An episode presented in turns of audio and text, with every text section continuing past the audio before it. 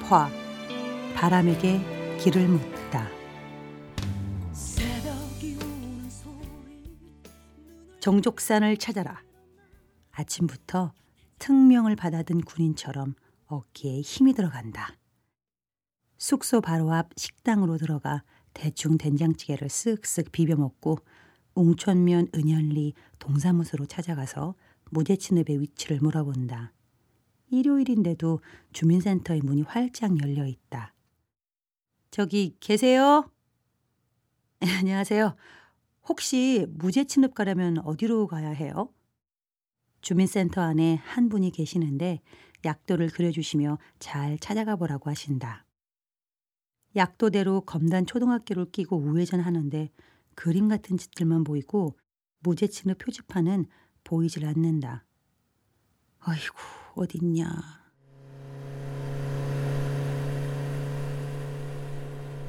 길에서 한 시간째 헤매고 있다. 더운데 슬슬 짜증이 난다. 걸어 다녀도 땀이 뚝뚝 떨어지는데 더위에 헬멧을 쓰고 있으려니 숨쉬기도 힘들다.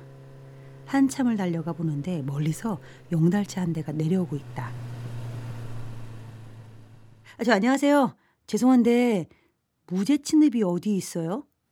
활짝 웃으시면서 한 길로만 쭉 가라신다. 어, 좌회전도 우회전도 하지 말고 쭉 올라가요.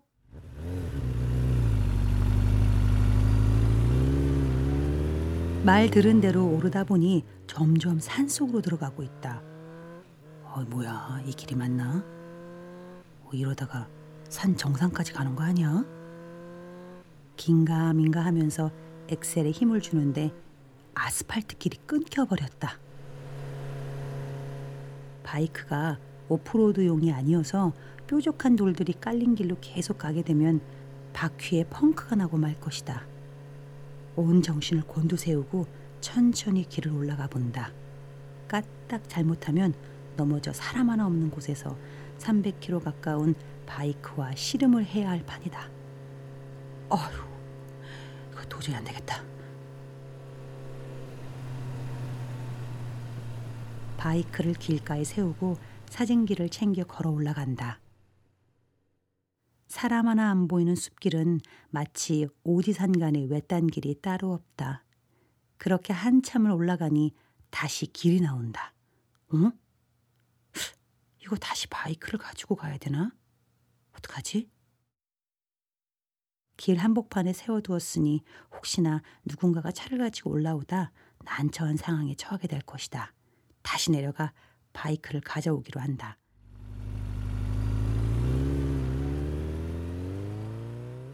민소매만 입었어도 땀이 뚝뚝 떨어진다. 모든 정신과 힘을 바이크 핸들에 집중하고 앞만 보면서 고른 길을 찾느라 엄청난 집중력으로 운전을 한다. 내가 이런 집중력으로 공부를 했으면 아마도 판검사 정도는 했겠지 싶다. 겨우겨우 바이크를 끌고 무제친읍 초소에 도착한다.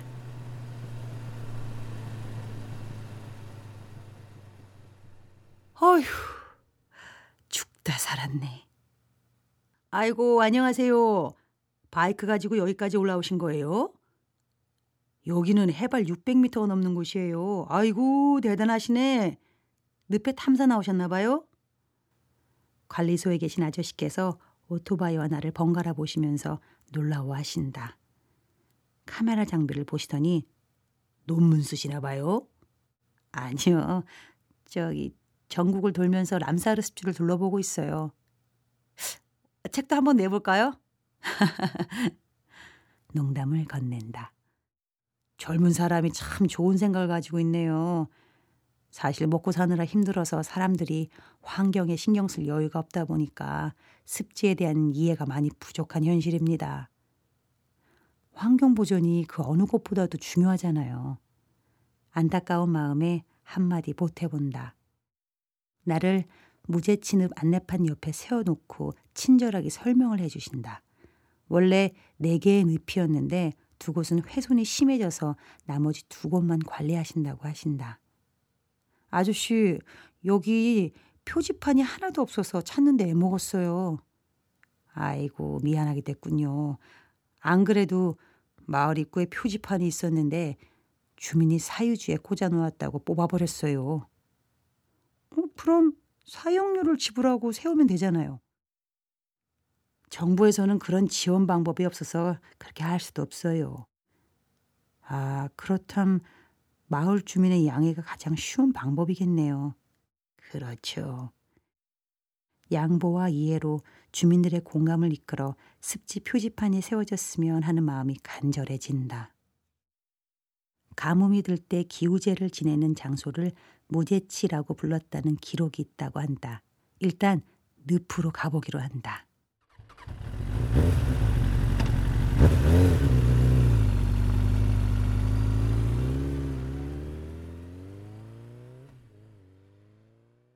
순천만과 우포늪은 관광객과 출사 나온 사람들로 북적였는데 이곳은 내가 있는 동안 동네 주민 부부가 등산 온 것 외엔 아무도 보이질 않는다.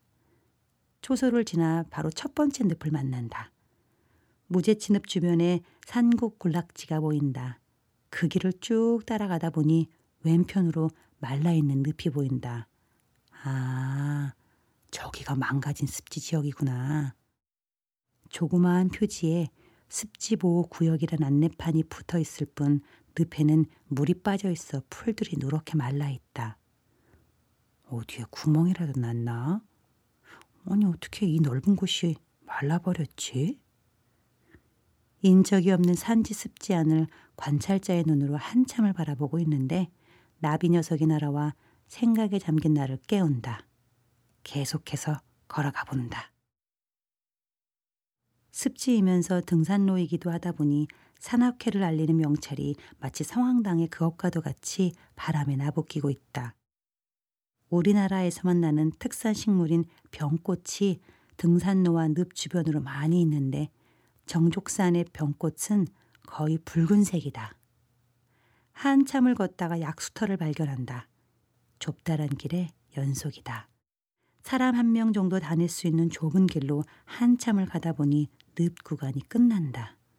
돌아오다 이름 모를 곤충의 교배하는 모습을 카메라에 담는다. 파리보다 크고 메뚜기보다 작다. 다시 초소로 돌아와 늪의 주인들을 찍으며 시간을 보낸다. 향이 좋아 향수의 원료로도 쓰이는 은방울 꽃잎에 벌레가 앉아 꿀을 빨고 있다. 은방울 꽃의 꽃말이 순결, 다시 찾은 행복이라고 하니 향기가 좋은 예쁜 은방울 꽃을 다시 한번 보게 된다. 식충 식물인 끈끈이 주걱도 보이고 멸종 위기종 2급 식물인 자주 땅기계의 군락지들도 보인다. 작고 예쁜 노란 꽃이 핀 애기 고추나물도 피어 있다. 하, 꼭 다시 한번 와야지. 초소관리 아저씨와 인사를 나누고 바이크를 몰고 다시 내려가는데 올라온 만큼이나 내려가는 길도 만만치가 않다.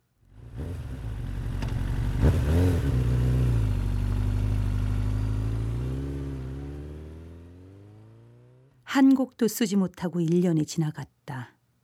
작가가 한 줄도 못 써 내려가듯이 피아노 앞에서 띵도 못 해본 것이다. 시간은 계속해서 지나갔지만 뿌연 안개 속에서 갈피를 잡지 못하고 있었다. 그러던 어느 날 국악 공연을 보러 갔는데 멋진 음색으로 농진 소리를 하는 한 친구가 눈에 들어왔다.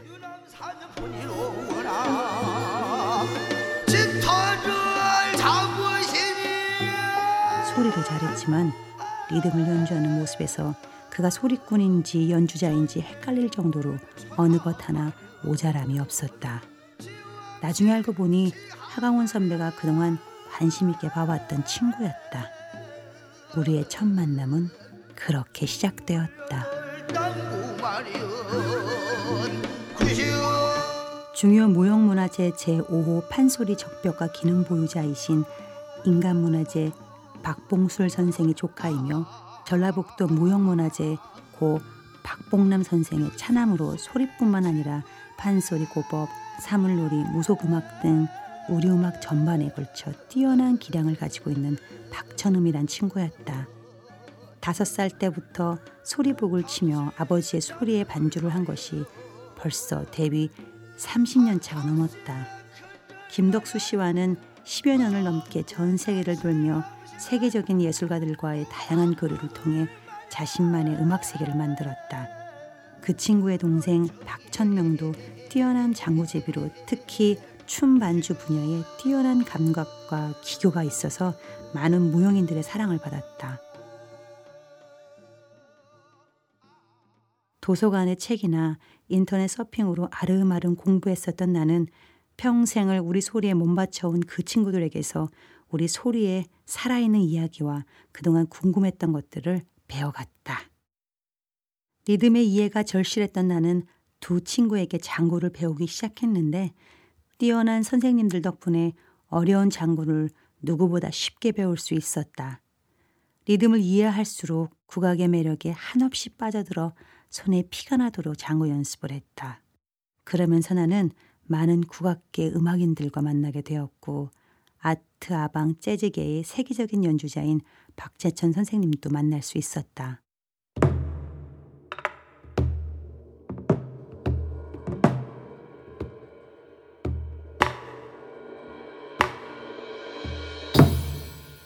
그는 이미 20대에 뛰어난 드럼 연주로 신중현과 뮤직 파워의 드러머였으며 창작의 목마름으로 클래식 작곡을 배웠고 많은 콩쿨에서 상을 휩쓸었다.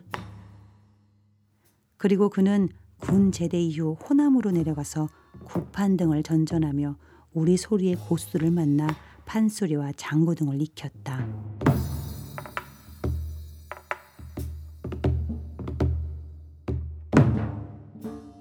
선생님의 말씀에 의하면 10년을 매일같이 10시간씩 연습하면 한국에서 최고의 연주자가 될 수 있고 거기에 또 10년을 매일같이 10시간씩 연습하면 세계의 무대에 설 수 있다.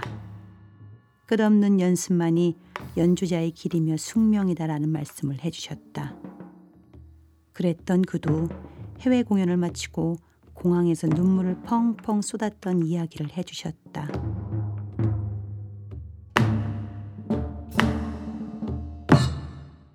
외국에서 프리재즈 공연을 할 때였다고 한다. 공연이 시작되고 10분이 지나자 더 이상 연주할 수 없었다고 했다. 필살기 연주를 하나 꺼내면 그들은 그것에 즉흥 연주를 더하고 하나 더 꺼내면 따라잡을 수도 없는 리듬을 펼쳐 좌절이 아닌 모멸감을 느껴 한국으로 돌아오는 공항에서 펑펑 울었다고 한다. 세계 무대에서 연주자로 살아남을 수 있는 유일한 방법은 오로지 연습뿐이었다고 했다. 그런 그가 지금까지 수많은 리듬과 싸워 얻게 된 그만의 새로운 연주 기법을 개발했는데 우리의 전통 리듬을 드럼으로 표현하는 것이었다.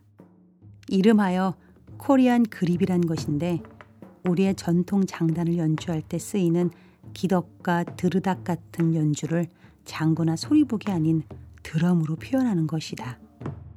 연주 타법의 손 모양을 개발하고 독창적인 장단과 가락이 창작 음악에서 쓸 수 있게 새로운 연주 방식을 만들었다. 지금도 그는 지하 연습실에서 다른 어떤 것도 하지 않고 연습만 하다 죽었으면 좋겠다고 하셨다. 나의 눈에 비친 그의 모습은 연주자의 모습이 아니라 진리나 종교적인 깨달음의 경지를 구하는 구도자의 모습으로 비춰졌다.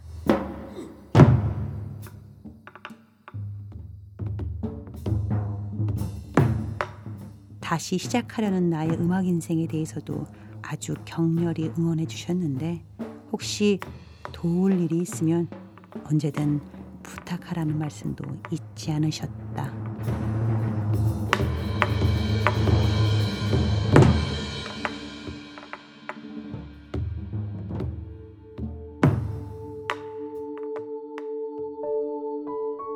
선생님을 처음 만나고 집으로 돌아오던 때가 생각난다. 차도 없는 새벽의 차 안에서 나는 알 수 없는 뜨거운 눈물을 흘렸다.